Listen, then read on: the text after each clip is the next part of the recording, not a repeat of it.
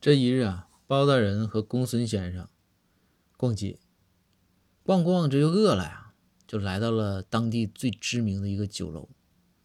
这酒楼这知因为知名，所以肯定是要排队的嘛。所以说这一望这个放眼望去，大长队都排到好几条街。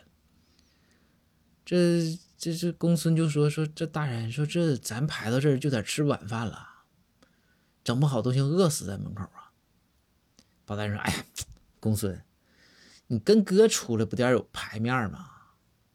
你说我，包大人包青天，我这插个队能不给面子吗？酒楼老板我朋友。”于是，包大人就拉着这个公孙先生啊，就来到了这个，就来到了酒楼门口。